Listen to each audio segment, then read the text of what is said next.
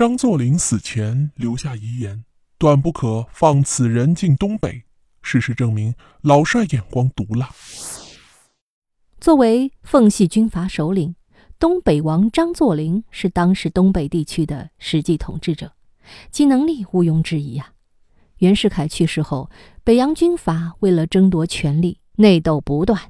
在第二次直奉战争中，张作霖领导的奉系军阀打败了吴佩孚，入驻北京城，成为了北洋政府最后一任统治者。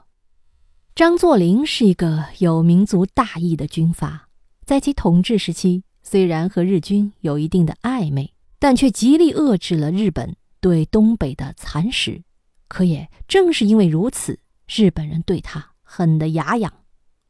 为了报复张作霖，同时为日本侵略东北扫清障碍，日军策划了震惊中外的皇姑屯事件。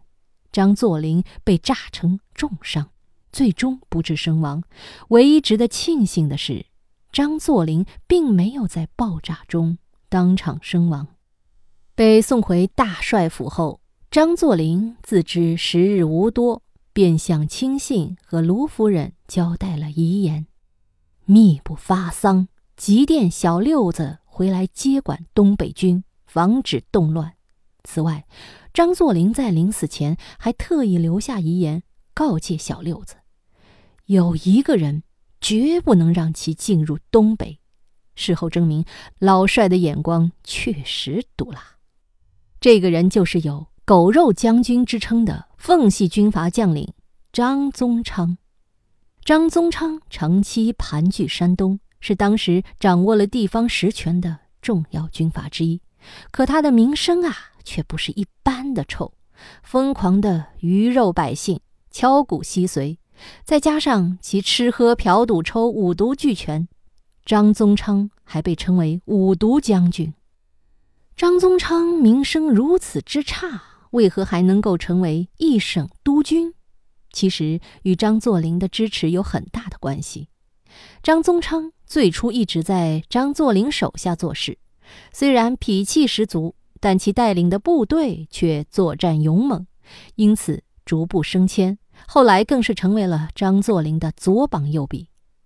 既然张宗昌被张作霖视为左膀右臂，那为何临死前要告诫小六子？不要放他进入东北呢？那是因为张作霖虽然青睐张宗昌，但同时对他也是有防备的。他深知张宗昌是那种为了目的不择手段之人。更为重要的是，张宗昌还是一个亲日派呀。他曾制造了青岛惨案，镇压日本沙场工人大罢工，还将自己敛聚的大量私财存入了大连的日资银行。一旦将其放入东北，东北必将受其所害。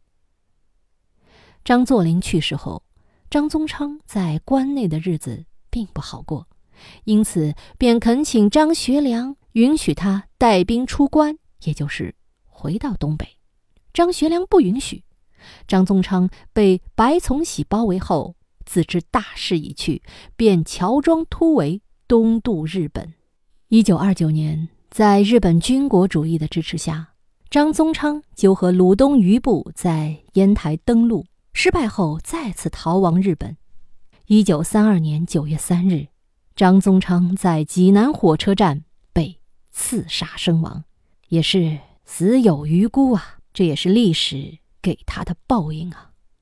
密室里的故事，探寻时光深处的传奇，目前为您讲述，下期咱继续揭秘。